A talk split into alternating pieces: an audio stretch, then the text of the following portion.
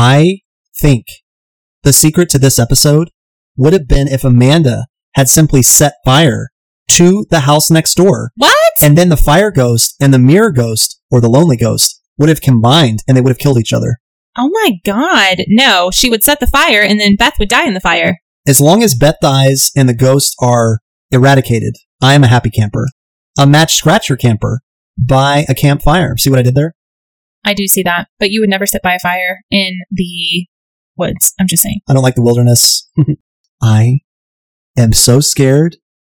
I think I'm going to eat some marshmallows to sate my fear I'm scared of eating marshmallows. because of the pajamas. They just gross me out. I like the pajamas, but not the insides. fucking disgusting. Gross.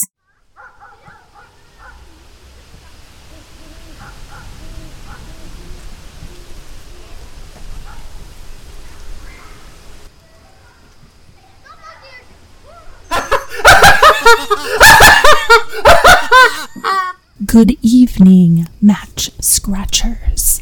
Pick a patch, scratch a match, and brew up from a wicked weed and repulsive root a horror laden batch. Follow the drying leaves to the dying fire lit clearing. Here we'll recite chilling tales and ignite cooling coals. Lob another log upon the fire. If you claim you're unafraid, you're a goddamn liar. When midnight chimes, they will meet, submitting sick tales to scare. Master your fear, stoke the heat, embrace the glowing orange glare.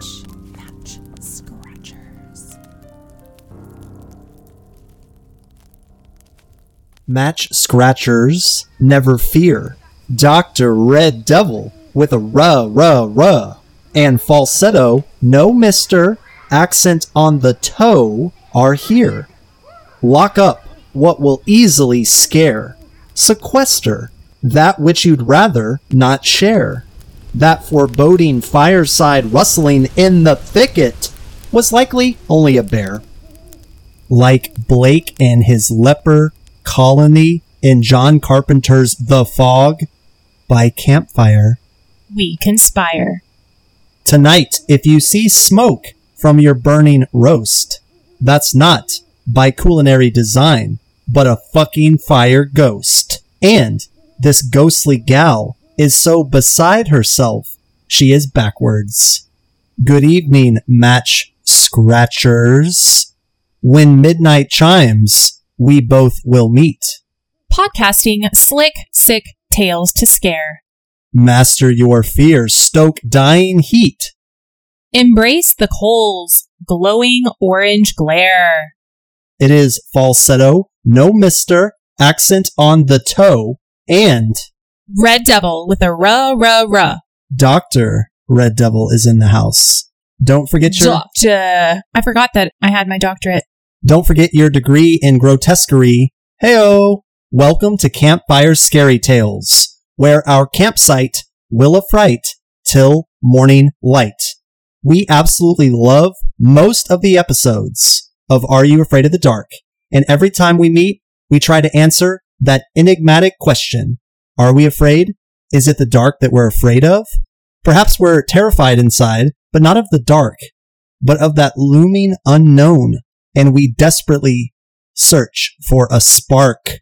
If you once enjoyed, still enjoy, or will enjoy henceforth, and in perpetuity, Nickelodeon's very own Are You Afraid of the Dark broadcast that terrified tot and teen alike in the early 90s, then you will feel right at home on the forsaken rocks atop the speaker's stone throne while occupying temporary nocturnal space in this chillingly convenient clearing where fellow match scratchers meet to pour tales of terror upon an open flame.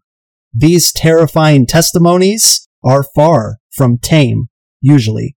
The most unnerving, unsettling, and upsetting scary tale wins the game, and striking matches, along with striking deeply into your core fear gland proves their aim.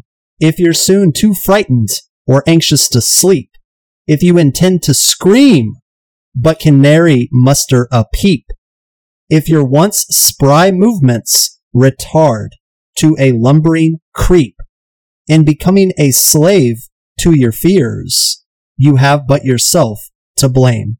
Between midnight and first light, we meet, our appetites prepped for delicious tales of fright. In your own unease, crawling skin, tingled spine, and sweaty brow, we take delight.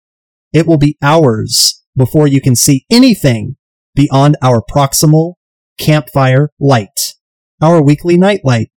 We cleared, constructed, and consecrated this campsite. In our match scratch society, we revel in delight. It is both our sacred and unholy duty to your fears incite. This cold cord of wood ignite your amygdala of fright. If by some miraculous design you survive the scary tale of the night, then it is your solemn campfire scary tale duty to find your match scratcher ass back to this haunted hollow with your own goddamn flashlight. Today, you are tricked or treated, depending on your point of voodoo, with our third submission, Tale of Terror. Between midnight and first light, strike a match, and a new batch of dismaying, fears, and anxieties not allaying tales hatch. The goal is to, the last told tale, outmatch, and leave the loser to the victor begging for a rematch. With that, match scratchers, sleep deeply and remember to your bedroom window latch. Podcasted for the auditory approval of the Match Scratch Society, we whisper through the mic our fireside submission sometime between midnight and first light of Campfire Scary Tales. Submission 3.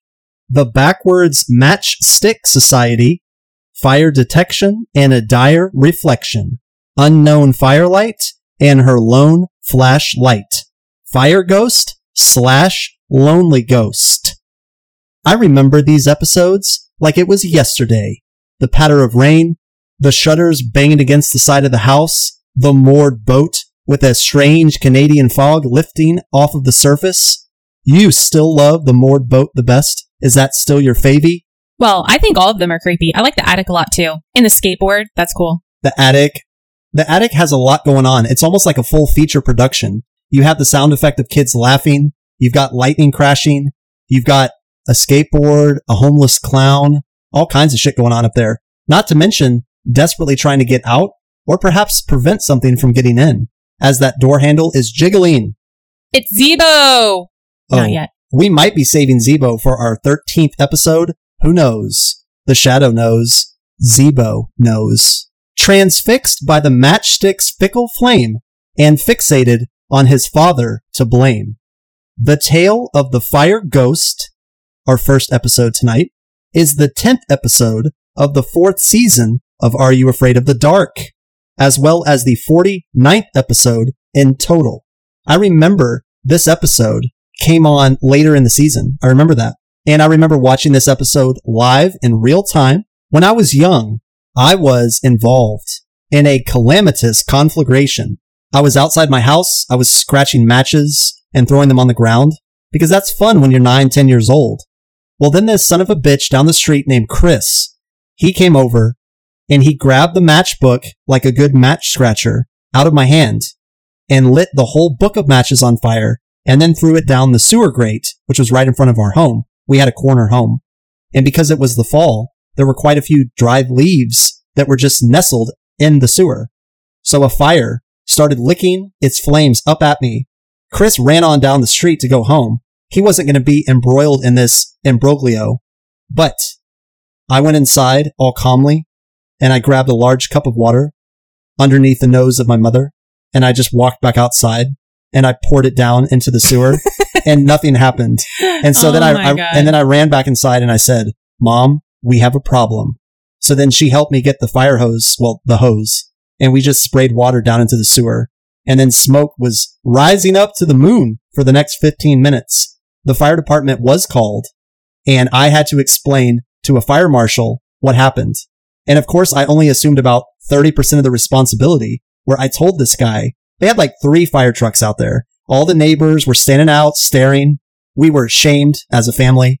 And I said, look, I had the matches, but this guy, I gave the guy's full name down the street. He's the one that set the book on fire and threw it into the sewer. Well, I was told that because I was young and I seemed like I learned my lesson, they just wrote it up as a warning. But I got the royal shit beaten out of me by my father once he was made aware of the conflagration and my role in it. That Did you is- ever light matchsticks after that? oh yeah. I see you learned your lesson. Well, I didn't throw them down the sewer and I certainly wasn't involved in a ne'er-do-well who would throw them down the sewer. Well, I think you still have a fascination with fire because you're always burning the little feathers that come out of my couch. But I was always obsessed with the magical properties of fire. Still to this day, at its most elemental, it's still very exciting. I like fire too. In fact, I love watching the flame dance whenever you light a candle. It's really cool. We would have been dedicated and dutiful match scratchers in our youth. We could have always been the ones of the match scratch society that lit the fire. Think about it. Think about it. Well, knowing my dad, we would be, if we had lit a fire, he would have talked through fire safety with us. I could see that happening. He'd be like really focused on fire safety. In fact, I probably had a fire safety badge um, from Girl Scouts. So what's your memory of your youth? Well, mine's not as cool as yours because I didn't set anything on fire. But I do have memories of when I was young. You would like go out to farms, like Old McDonald Farm, and do field trips and stuff where there would be a fire truck. And I always thought that was super cool. You get to climb up. I think one time I even got to put on like the fireman uniform and stuff. And I thought that was really cool. Now, if I had seen this episode, I would not have thought it was very cool. I would have been too scared. Fire as the chief antagonist of the story is appropriate for December 10th, 1994, when things are getting chilly in most parts of the United States. This is your elucidating excursion into nocturnal, appreciative, as it is secretive, submitted and approved trivia. At the end of the episode, Sam gives Kiki American money, even though it's filmed in Canada. Miles Ferguson, who portrayed Jimmy Preston, sadly passed away in a car accident. This happened September 29th, 2000. I hope that the car did not catch fire. That would have been too close to home. Vanessa King, who plays Roxy, is also in The Tale of the Guardian's Curse. From these two episodes alone, I like Vanessa King. I think she's good. Miles and Vanessa also appeared together in the TV show Edgemont, which I have never seen. Oh, the guy who plays the fire ghost, Tim Post, he was previously the black robed figure in the Tale of the Dream Machine, but we wouldn't have known that. But he's the guy that attacks the black guy who is finding the grave of blind Paul. Oh, yeah, yeah, yeah. hmm Michael Copeman, who played Jake, who we really liked here, was also in a Goosebumps episode, Scarecrow Walks at Midnight. Okay, that is going to come into play very soon when we get to our next campfire submission. But for now, just remember that The Scarecrow Walks at Midnight might be one of my favorite Goosebumps books ever and one of my favorite covers. One of 21 episodes where the Midnight Society didn't leave and douse the fire with the water bucket. Since the water had been spilled, they didn't use it. They used dirt. Yes, that is a good way to put out a fire because the fire needs oxygen. It's a good idea to keep baking soda open in your kitchen so that you can dump it on a grease fire. Some dialogue. We have Linda and Dan Preston. Don't let them fill up on cake. I don't want to have to deal with sugar fiends when I get back. Who? The kids or the guys? Both. they get along pretty swimmingly for a divorced couple. Now we have Roxy and Jake. How do you know so much about ghosts? Takes one to know one. Oh, dang! We are now at the campsite of fright. Tucker, fucking Tucker, is the storyteller. He also tells good stories. Sam and Kiki, Freaky Kiki, are arguing. I like that they have this melodrama behind the scenes. I think it actually adds to and enriches the show. Favorite sweater of Kiki. She let Sam borrow it. Sam had it in her locker, and then it was stolen out of said locker. Oh, I had a hundred dollar express gift card stolen out of my locker. I was so pissed. Well, this is not Sam's fault, but Kiki is treating it as though she is the culprit. Then Tucker and his dumbass spills the water bucket. We can just call him the butter bucket. instead of Butterfingers. See what I did there? Mm, Although I guess it doesn't really work because, you know, he kicked it over. But I like how immediately, and this is how bullying starts. This is the incipient phase of bullying. Frank immediately says, Well, Bucket Boy, I guess you're up. So they're probably going to dog him about this for a month. It builds character. That's what I say. Fire. Fire is what Tucker is obsessed with. And I like what he says here. Sometimes Betty Ann and Tucker have good prefaces. The damage it causes, not while it's burning, but after it's been put out. I like that. Here is your drinking game for this episode. Every time there is a supernatural situation or an open flame, or every time the term fire ghost is mentioned, if you drink for all, you're Frank the Tank. The Tale of Terror. We have a tree violently banging into a window of a firehouse. Question, is that even supernatural? If it is, you're already taking a Let's drink. say yes. Drink number one. This episode reminds me in an undeniable way of Backdraft, which I will get to. We have an alarm. We're clearly upstairs at a fire station. And then there's, of course, the fireman's pole, which this fireman desperately slides down, only to realize it was a false alarm and it is a party. It is a birthday party for Mr. Fireman. We learn because again, Are You Afraid of the Dark has an aversion to nuclear families. So because of that, we learn that the parents are divorced, but they are congenial. And Jimmy blames his dad. Jimmy will be the most annoying character in this episode. Everybody else is great. But he is the holder of the main theme. There's always someone to blame. That's what he's feeling through this whole episode, and it ties back to the lesson. Which is funny because I remember you told me once upon a time that this person shared a quote that really resonated with you, which is if you're holding on to anger and a grudge, it's like holding a match when you are doused in kerosene, you will only burn yourself. And we're talking about fire and we're talking about blame. So I think that really gives it like a six degrees of Kevin Bacon, cooking bacon, fire. You can't cook bacon without fire. Wow. Does that make it a six degrees of Kevin Bacon squared? Yeah, and we know that to be the truth because every time I cook bacon, the smoke detector goes off. I distinctly remember them eating cake, and I remember the term sugar fiends, and I remember the firemen laughing. I remember that when I watched this episode when I was under the age of 13. Okay, this is really weird. Roxy gives her dad a nose ring for him. I'm like, what the fuck? I mean, even if he was like a hippie parent, I don't think he's going to wear a nose ring at the firehouse on his job. So she just realizes, I think, after giving him a nose ring, that he's like, what the fuck is this? And she's like, oh. But then fortunately, the awkwardness is mitigated because they get distracted. But I thought that was a very strange gift. I guess they're just trying to show that the kids are going through their rebellious phase.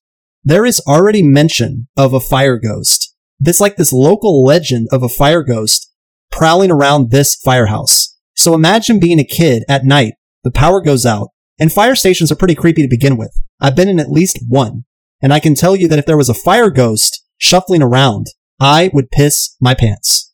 Jimmy, who's for some reason very close to the window, he gets his hand cut bad by this tree limb that violently assaults this glass. Now, do you think that this tree limb ultimately is a supernatural component, or do you think it's just hellacious wind? I think it's just setting the mood for the episode. Now, there's a fire. There's a warehouse fire at 36th and Arch, and we're told that it's a four alarm fire. Rox is eating cake because she's young and she has an incredible metabolism, so she can get away with it. And I think that that metabolism is enviable, don't you? Uh, yeah, I wish. I mean, I always had a pretty fast metabolism, but as I get older, it's getting slow. Well, I think you're doing great. And I think talking on this podcast is a good way to drop some LBs. Because, you know, we work up such a thick sweat of fear talking about these scary shits. Yeah, but then I eat Yeah, that's true. Because I'm You're always talking about food. always, every time we podcast. The phones are dead because of a power outage, and Roxy is the cutest of the two siblings. I think we're going to start playing a game where we identify which of the two siblings is the most attractive, because I think it kind of shines a spotlight on the fact that they're not actual siblings in real life. Now, as far as what they look like 25 years later, who gives a shit? But for right now, she gets the prize. I will also say that out of nowhere, we were told that these two kids were going to be alone at the firehouse. So question, who the fuck is suddenly sliding down the fire pole? I was like, oh my god, this I hap- would be terrified. well, it's actually supernatural, so you can take a drink. So we meet this guy, Jake, who's a total badass, by the way. He's like a great actor. And he is holding that match like a badass. and then he puts it out with his fingers because he's a true, legitimate shit match scratcher. Well, the wind must have knocked out the phone line. And then he says, he finds like these weird segues into fire where he'll just say, fire is like a wild animal. It thinks, it lives, it dies, it screws, it climbs, it hides, it does taxes. He does this whole thing, right? And I think it's hilarious because he's so intense and the kids are just staring there. the fire, it really has a mind of its own? Oh yeah. Well, it's funny because I think this was taken almost directly from Backdraft, that great movie with Robert De Niro and Kurt Russell, 1991. So it came out a few years before this. Here's a little soliloquy from Robert De Niro in Backdraft. And you tell me, Dr. Red Devil, Doctor of Literary and Dark Arts, With a rah, rah, rah. you tell me if you think this was copycatted. In a word, Brian, what is this job all about? Fire. It's a living thing, Brian. It breathes, it eats, and it hates. The only way to beat it is to think like it. To know this flame will spread this way across the door and up across the ceiling. Not because of the physics of flammable liquids, but because it wants to. Some guys, fire owns them, makes them fight it on its level. But the only way to truly kill it is to love it a little, just like Ronald. Yeah, whatever, Jake. I think you stole from Bobby De Niro. He also gives them some very valuable advice. Don't get caught by a fire ghost. If you look right into the flame, lures you to watch it. Jake is terrific. Don't you think he's so believable? And he's intense. He's very intense. The whole time I was thinking he was a fire ghost. Ah, and maybe that's what they want you to think. We learn that the fire ghost hates firemen. And unfortunately for these two yahoos, their dad is one of the best firemen. So it's not uncanny for this fire ghost to be seeking revenge against these fucks. Now, here's the question. I have never ever seen that perspective on fire. I've never seen anybody turn fire into the victim and why the fire would want to seek revenge against those who snuff out its flame. If it is living and breathing, and I guess it has some range of emotion, I think it's fascinating that they took this approach where fire is seeking revenge on those who would extricate it. Don't you think that's cool? Yes, and I think that we should seek revenge on those who try to put our fire out. Just kidding. I'm not about revenge, but seriously, don't put my fire out. The scariest runner up, I think, is when the fire hose starts moving on its own and kind of crawling around the ground. Oh, yeah. hmm But also, I think it's very unsettling when there's suddenly a glowing fire in the background, luring the child out as Roxy is sleeping with a pillow over her face. It doesn't matter who's to blame. You see, Jake is giving advice constantly. He's like cranking out these fortune cookie nugget messages. Suddenly, the fire is downstairs. Ah! But it's not done like that. It's more like unnerving, pulling you in. What's going to happen to the boy? That's how it's done. And I apologize earlier when I said it doesn't matter who's to blame. That was actually Roxy. You see, Roxy is the more intelligent of the two. She's clearly more emotionally capable and mature. Well, the brother is getting steered towards this fire. The fire is tricking them. It's making them watch its fickle flame. It shoots up suddenly, like what, like a torch or like a Bunsen burner or something. But there's this geyser of flame. And what does the dumbass do? He stares at it. Shouldn't have done it. Shouldn't have freaking done it. His sister Roxy then accidentally scares him. She like comes up from behind and he is terrified. And it's actually pretty funny. But where I think the scariest scene lies in this episode is when suddenly a full blown fire costume, firefighter costume with a helmet and axe and everything, just like in an otherworldly demonstration, just like walks off the wall and is pursuing the children, running after them as they run up the spiral staircase Mm-mm. to get to the second floor of the firehouse. This firehouse is a great backdrop. It's really used well and it feels authentic. And that is important. It's like in I Know What You Did Last Summer when Sarah Michelle Gellar is in the shop, Shivers. shivers, and then all of a sudden, all these mannequins are covered by plastic, and then all of a sudden, boom! The fisherman comes and starts running after her. Yep, good old Ben Willis. Well, when the phones work, they pick up the phone and they hear this unsettling voice come over the air. You're the son of a murderer. Okay, that's fucked up. So we're dealing with a ghost, and if you watch any supernatural at all, you know that ghosts can appear and disappear at will. This fire hose chases them into the bathroom, and when this fireman or fireman ghost comes into the bathroom and starts checking each door one at a time, like it would be done in a Scream movie. That was so suspenseful. And who is it? Who is it, Dr. Red Devil? Jake. Oh, by the way, Jake is number four. I guess he's fireman number His four. Oh, okay. But when she asks him point blank, Roxy, how do you know so much about fire? Takes one to know one. He is a ghost. He's a fucking ghost. But he's the benevolent one. The kids decide they've had enough, so they start crawling out the window, the same window that broke earlier. But Jake did warn them more than once and in a very solemn way. Beware the fire ghost, because not only will it trick you and make you look at the fire, but it can also trick you in other ways. So immediately when they get outside, they're confronted by this tall, lanky, goofy looking fuck who's like, whoa, whoa, whoa. I'm private security. You guys are in trouble. I just saw you or heard you break that window. What the fuck? He kind of corrals them back inside the fire station and he says that he's going to check things out when they hear a distant ruckus. Well, it was a trick. By the way, that shit got me. I did not know that this security man was the fire ghost. Yep. I would have been tricked too if I was Jimmy and Roxy. Immediately they know that he is evil because he starts smoking profusely, like off of his flesh. And he says, welcome to my parlor. Now they're being chased by the real fucking fire ghost. And this is not pleasant at all. And then I love when the brother is confronted by his sister and she goes, you looked at the flame? because Jake had previously said, don't look at the flame. So it's just a funny thing to be accused of. You looked at the flame? Way to go, Jimmy. And then it's time for a lesson in accountability because Jake says that Jimmy, he's the one that started this mess because he looked at the flame. He's going to have to stop it. We learn a little bit of a sad history. Jake died in a fire that Roxy and Jimmy's father was at him with, and the roof collapsed and killed him.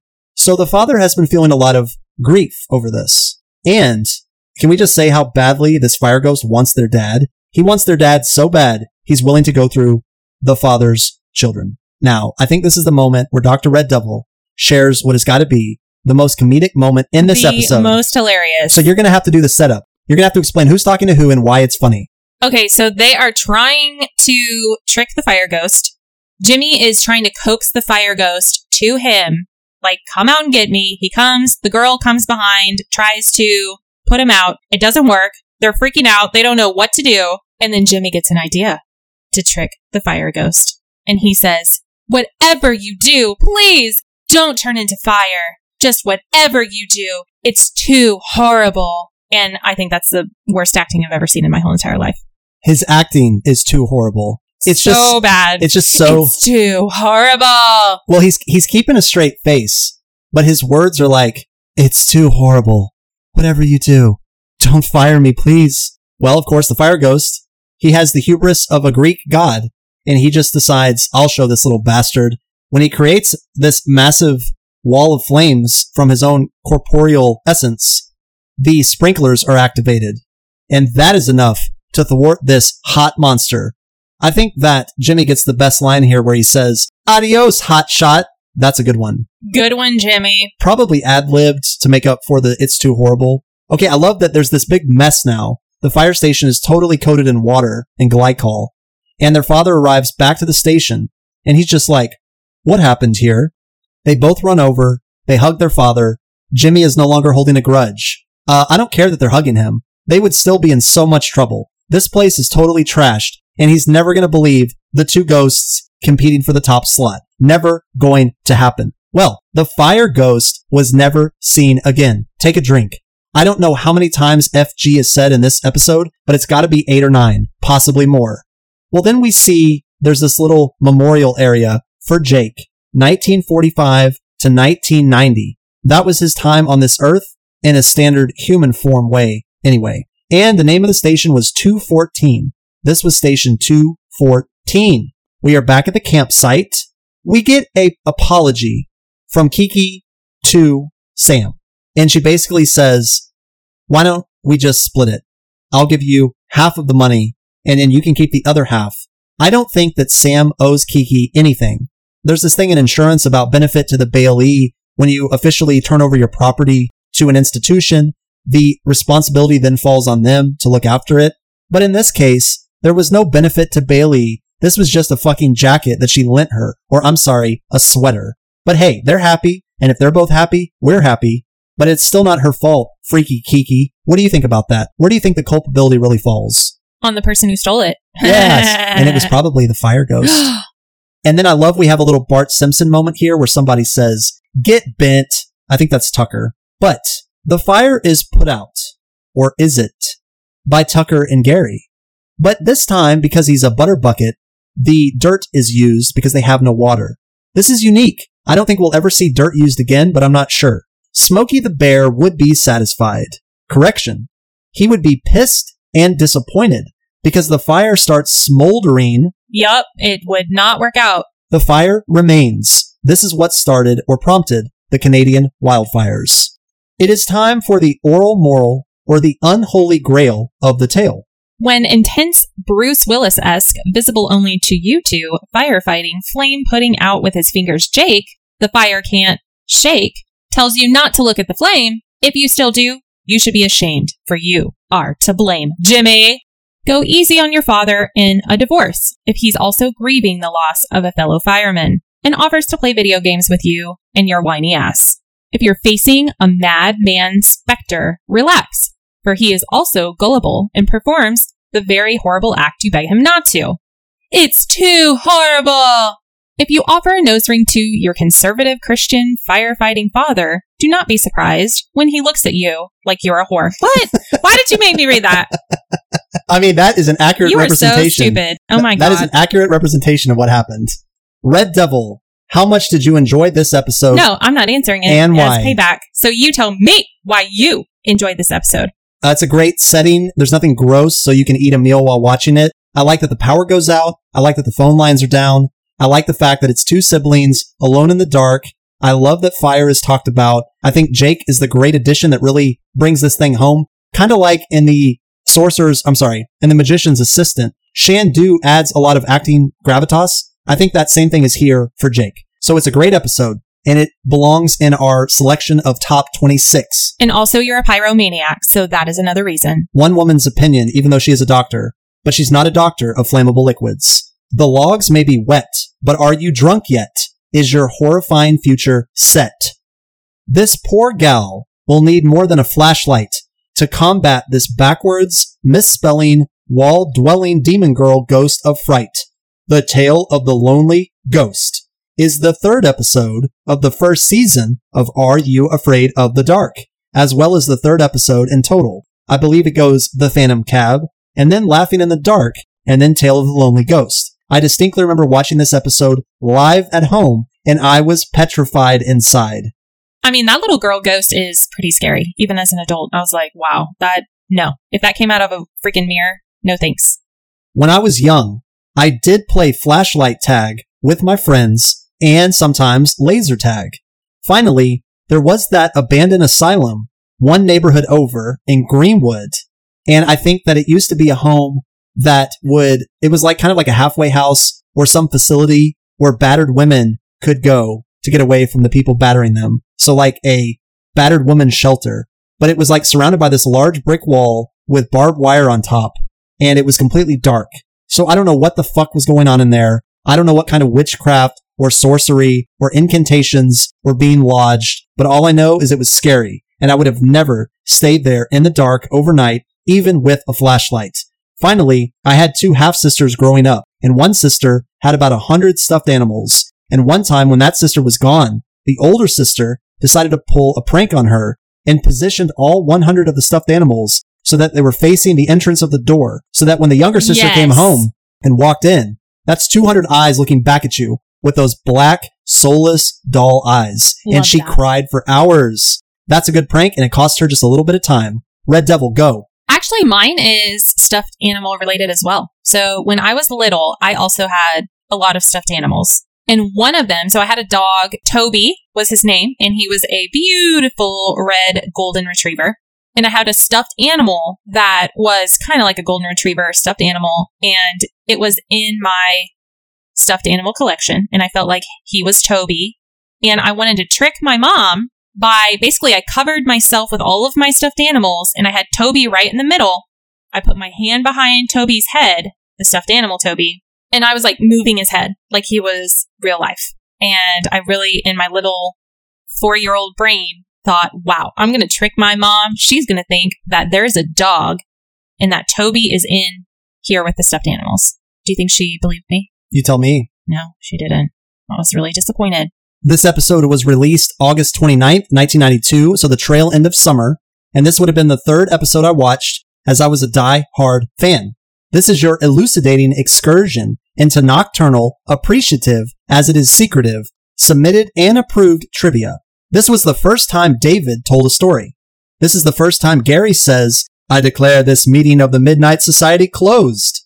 This episode was the first time there was a reference to Zeebo Oh, dang. because they're called Zeeb. Zeeb is used as an insult. Oh, you're such a zeeb. Zeebo must have made an impression because this was the episode immediately after that. One of five episodes to feature a different opening. Oh well, I can't tell when we're doing these rewatches on the digital medium if that's the case, so never mind that. Laura Bertram, who got very pretty in real life in her more senior years than at least being 15 or whatever, who played Amanda, reappeared a couple years later as Laurel in The Tale of the Mystical Mirror. I knew it. In the episode, it proves that Bethany, nurse, is not really deaf in real life, since her character Sally can perfectly hear and speak to Beth and their friends. Okay? We segue into the campsite of fright. Here is the drinking game. Dr. Red Devil, if you would please. If you want to get tipsy every time a doll, stuffed animal, or stuffed doll is touched or talked about. If you want to get balls to the walls every time redheaded Beth is an unconscionable bitch. Oh yeah, you'll get so drunk. Why do the why does this show and I am going to write DJ MacHale and whoever else I need to email. Why does this show always make the redheads the assholes? The sample size is too small. We're going to have to watch more episodes before we can make a determination. Because so far, from what we presented to the listeners, we You're re- right. This is the first one. But there is this guy who is in the Curious Camera, and he is in Laughing in the Dark. And actually, he would be more attractive as he gets older, and he's in a Supernatural episode in season three. But I say to you now, we don't know. We don't know. Maybe there's more redheads in Canada to pick from. I don't know. well, that's why I'm going to be writing a letter. We do hear a wolf sound. It's undeniable. Kristen is walking in the woods alone, and she's kind of a bee because David comes up behind her politely, and she makes him say sorry twice. Sorry, sorry. He has to say it twice because she's so mean. But he got her a gift. He knew it was her birthday, much to her mortification. And this is before social media. So the question remains, how did he know? I mean, obviously, he has a crush on her. Okay. Yeah, but still doesn't answer the question. Now, Frank almost chokes Eric with a water splash because Eric is like going to catch something with his mouth or something, and then Frank pours water into his mouth, and then Frank immediately gets defensive and says, take your best shot. So Frank basically attacked him, and then he's mad that Eric wants to stick up for himself. Although to be fair, Eric's probably the most annoying of everyone that squats around this campfire. David is the storyteller. I happen to really like David. I think his voice is good. I think he tells good stories. Let's not forget that he will tell the story Twisted Claw, which is one of the greatest. But he begins this story, two kids who don't get along, and about a love that can survive death forever. We're going to come back around to forever. So just stick forever in your back pocket for now. But I think it helps answer a question that we're laughing about at the end. Oh, But I think this didn't is, think I think this brings it full circle right. on forever. forever. The Tale of Terror. There's a for sale sign. Is this the Windy City? No, but it's damn close, as Canada does in fact border Illinois. Amanda. Poor Amanda. Now, apparently, this is such a ridiculous bit of exposition. Her parents are scientists, so they went north to look at Inuit stone carvings. this is so unnecessary, but it is hilarious, and I appreciate David's attention to backstory detail. Yes. But it's not uncommon for family members to go visit cousins and aunts and shit on a summer break or whatever. But I like that it's specifically Inuit stone carvings. So maybe they went to Alaska. So she's sent to Aunt Dottie's place. That's actually a good catch because Canada, you'd have Alaska. Alaska would be north. I don't know, but And that's a good- Inuits lived in Alaska. yes, um, exactly. I still call them Eskimos. Who really gives a shit? But yes, Inuits. Inuit is the preferred nomenclature. So much hate. Thank you. Which side of that hater do you fall on, you motherfucker? You son of a bitch. You goddamn. Okay. He's dead. She is sent to Aunt Dottie's place. It's my ghost speaking now on my behalf. Aunt Dottie, Aunt Dottie. Aunt Dottie's fucking loony, and we're gonna get to that. She makes fun of Beth already. Why is this luggage so heavy? Are you carrying a set of encyclopedias? I'm sorry. Is she attacking Beth for being bookish and studious? Like, what the fuck? Aunt Dottie. Meanwhile, Beth is a bitch, and Beth is the cousin who you will see in short order that she's a huge bitch. But Amanda notices this house across the way. It's a very quaint looking house, but we're immediately told that it's been in the neighborhood for years and it just won't sell. Now let me ask you a question, Dr. Red Devil. When Aunt Dottie was staring with those crazy eyes and she goes, Oh my god, oh my god, no, no, no. Didn't that seem like that was like DEFCON 1? Only to realize she was wigging out because the for sale sign had blown over. Yeah, but they have to trick us, obviously. Well, it worked. She seemed genuinely despondent and concerned. What is her major malfunction? Amanda and Beth, who, this is not a good idea. This is like a black ant and a fire ant. They will be sharing a room.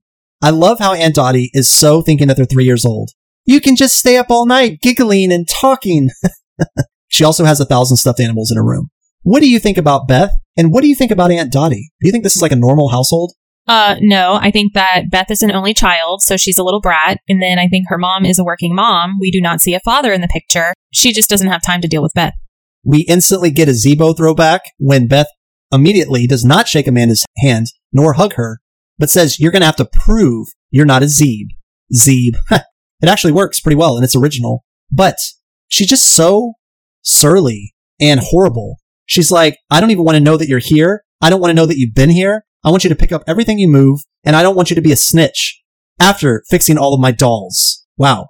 Well, Amanda is pretty awesome. She takes this in stride. Her hair is also three feet long. She could give her hair to cancer patients if she so chose. What's that program called? Locks of Love?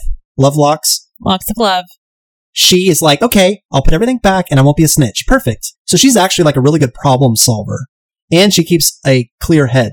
But we learn about this initiation. What is the initiation, Dr. Red Devil?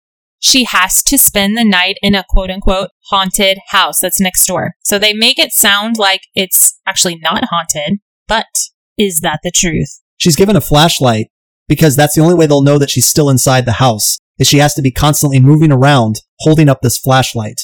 It's actually a bitch move, which we'll get to. Amanda is writing a kind letter to her parents. I miss you. I'm happy. Everything is great. It's like she's in like a Vietnamese prisoner camp and she's telling the authorities, we are being treated marvelously here. No, no, you don't need to make a big federal case about this. Well, then this old witch ghoul woman walks up the stairs. She's actually nice. But the redhead, Beth, screams bloody murder. Oh my god! Well, first of all, the nanny seems kind. She seems like someone whose parents survived the Holocaust or something. She just seems like she's from like Germany or something and she's been through a lot. But the redhead says, do not touch her contaminated, wrinkly old hand. How is Beth even still alive? Wow, what a freaking bee. She's a bitch squared. Nanny then loses her locket on the stairs, and Miss Congenial Amanda picks it up, and she's very kind to her. Because of this, Nanny agrees to do all the laundry, their secret. Well, apparently Aunt Dottie, Beth's mom, is also a bitch, because she's clearly heard saying, well, she doesn't have anywhere else to go. I wish she did, but she doesn't. Wow. What the fuck? So Anne is a bitch, Beth is a bitch, A to B, B to B, B does not fall very far from the tree. I love them standing on the lawn at night, prepping Amanda to go in the house. So it's nighttime, it's time for the initiation. I just really love this shot. And those outfits on point. Because for some odd reason, Beth has a lot of friends. She's got quite the coterie, and they are urging Amanda to complete the initiation. Well, we learn that the girl who once lived there died next door. She was being bullied. She ran home to not be bullied anymore. And then she got stuck or something and she was just never heard of again. And because she was deaf, so they claim, she was not able to communicate and she just was never seen again. So it's kind of a weird little situation, but we'll roll with it because we have 22 minutes in an episode. Well, we feel sorry for this ghost or whatever haunts this house, kind of like Jason Voorhees. Jason Voorhees was like being bullied or he was being forgotten. The lifeguards weren't paying attention and he drowns in the lake. So instant sympathy grab for this monster, possibly. Well, Amanda is given her flashlight and bitch Beth or BB has peace sign earrings of all things. How ironic, don't you think? A little too ironic. Yeah. I really do think. Yeah, we really do think. But Beth is wearing peace sign earrings and she's a warmonger. She's fucking waspish and belligerent and bellicose while we're at it. Scariest scene runner up? I think probably Amanda navigating the house alone with her little limp flashlight that's dim as shit. And she's hearing what looks like sounds of children playing, laughing, and possibly crying. That is very scary, but she already hears like kids laughing or something. That's fucked up. But then she goes into this room. The door closes. Then there's writing on the wall from the wall and it's backwards. It's help me backwards. And because Amanda has readily read the entire set of encyclopedias, she figures it out quickly in the mirror's reflection that it's help me. But there's a girl in the mirror and we get a great scream from Amanda. It is a fantastic scream. One of the best screams ever, right? Yeah, it was pretty good. We're then pulled out of the story. We're taken back to the campfire. It's creepy. The kids are commenting on how creepy it is. And then I like Frank's like, wait, so now Amanda is stuck at home with the nanny? Well, I recently said that it was a bitch move on Beth's part to say that she has to walk around with this flashlight so they know that she's in the house because Beth is sleeping at a slumber party down the street with her girl pals. They left Amanda and they're not even keeping tabs on her. So it's like a triple bitch move. But Beth is at her friend Sally's because she's a triple B. But Amanda is home alone with the nanny and the kids around the campfire are concerned for Amanda's safety. Okay, so are we in agreement? The scariest scene is the lonely, backwards riding bitch's first appearance in that room. Yes, I totally agree. The little girl, she like reaches out. I'm like, mm no, she looks pale. I would have screamed too. Just saying. I was so scared as a kid. And when I worked at Starbucks with this gal, Vanessa, we ended up watching some episodes together on YouTube where they would break a 22 minute episode into three sections. And she remembered how scary this episode was. Well, Aunt Dottie, who's a bitch too, she is pissed because of the graffiti. I don't know what graffiti that she's alluding to yet, and neither do the girls, but it's time for dawn. It's time for scrub scrub time.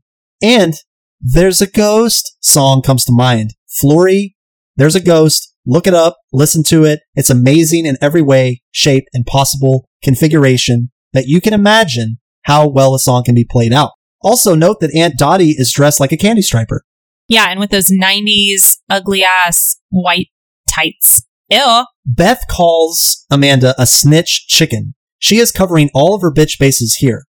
Also, we learn that the mirror does in fact have magical properties because these two girls go to the room and help me is scrawled all over the room. The ceiling, along the crown molding, on the walls. It's a big mess. And this is actually pretty fucked up. But Beth is entranced by the mirror because she sees this room beyond the mirror that's covered in dolls and stuffed animals. She is completely bewitched by this. So what does Beth do? She walks into the mirror. Well, we learn that the nanny is this ghost's mother and she never knew what happened to her. And there is this situation where these lockets play a factor because this ghost gives Amanda this locket and then she runs. Now she is sprinting, but this ghost is so kind because she trusts Amanda when Amanda says, let me out of the room, you know, with your telekinesis and I will go get your mother for you. Amanda runs to the house. She's jumping in every room. I thought that was funny. It's like something that would happen in a sitcom where she's like running to each room. She's like, oh no, where are you? Ah.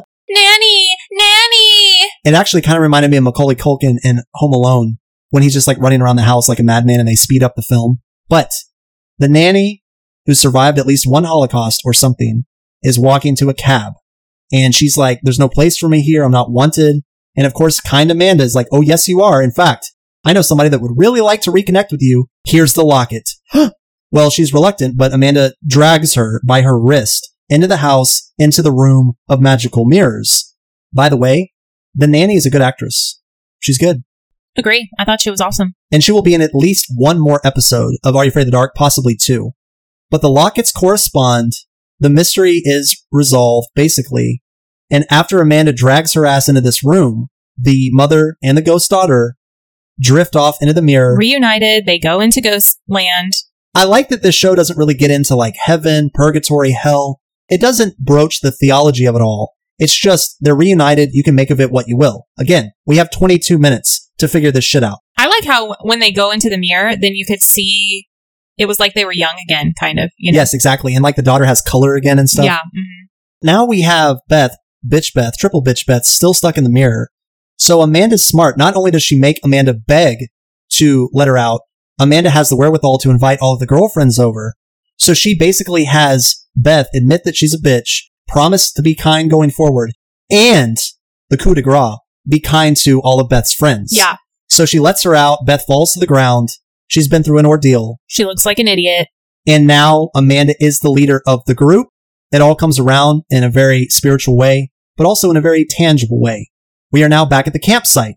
Great story, Dave. That's what they say, and I agree. It is a very good story. And now we slowly get into one of the best endings around the campfire. I remember smirking when I was young watching this, and I still smirk now. So the group is mostly walking off. Frank is talking to Eric. He's like, come on, Zeeb. I'll buy you a soda to cool you off because he's still hot, as in angry, apoplectic. David is like, Kristen, I-, I gave you a little gift earlier. Don't you want to open it? Oh my god, David, I'm so sorry. I totally forgot. Well, she opens it and it's a necklace. Now, whether this came from his mom's china cabinet or it was something that was a family heirloom or he got out of a Cracker Jack box, I don't know. It's a locket. Yeah, yeah, yeah. It's a locket, but I don't know the origin of said locket. What if it's cursed? I don't know. But she says she loves it Ugh. and she says that she claims she'll wear it. I'll And wear it forever. yeah, well, she says every time I wear it, I will think of you forever. Well, you and I are cracking up like a couple of uh. loons. Like this, this has gone way too committal for like 13 year olds. But if we're giving her the B of the D, it brings it all around to a story, It makes sense. which is forever. But if she could have acted better there, it would have been more apparent what was happening. I'm just saying. What, sh- what she should have said was, David, every time I wear it, I will think of how I was initially a bitch to you for scaring me accidentally. The fire is put out by Gary. Smokey the Bear would be satisfied. Nothing remarkable about the fire affair itself, but it's rare that we end on such a positive note for David and Kristen. Although this won't necessarily go anywhere, but that doesn't matter. It's about the magic of the moment. Dr. Red Devil, see if she'll like these a little better, is now going to read yeah, let's see how you're going to trick me. is now going to read for you the oral moral or the unholy grail of this tale. If your haunted, derelict listing with a checkered, tragic past is not selling, I doubt. She doubts that it has fuck all to do with the unreliable for sale sign. If you're going to be Canada's biggest ginger bitch, fix your hair so it doesn't look like Mary from There's Something About Mary. And don't sport peace sign earrings. Be nice to your old German refugee, sagacious, wicked witch who lives in your attic and does your laundry. If you want help, instead of scrolling help me backwards, perhaps you should write, I'll pay you to release me forwards. Isn't that great? I just want to say that obviously it's backwards because of the mirror. So just saying, she's in a mirror, it's backwards, blah, blah, blah. But why would it show up on the wall? I would think it would just show up on the mirror. But hey, you know what? It's okay. It's okay. Maybe it's just a reflection. 22 minutes, we can't get much introspection.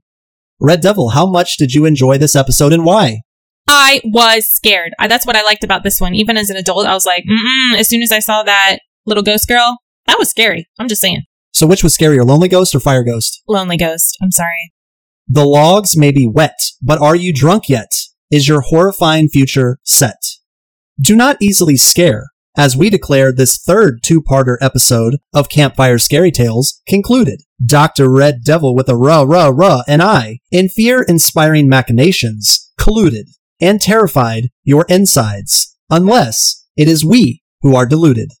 Collect your new batch of match scratcher sheep, find a cold rock seat to warm, poke with your makeshift spear the waning fire, roast those mellows before they exceed their shelf life and expire. Master your storytelling and your fears upon this pyre, and await with deathless, breathless anticipation with your fourth campfire scary tale with Campfire Scary Tales, Submission 4 The Silent, Grinning Matchstick Society. Play ball and slay while the sun shines. On Blue Goo, this jester dines. Scary Pastime and Blue Slime. Silent Servant slash Ghastly Grinner. your host. That's falsetto, no mister, accent on the toe, and co-host. Dr. Red Devil with a rah rah rah. Until next time, matched scratchers. It is the most fun at this secluded park when swapping campfire scary tales after dark.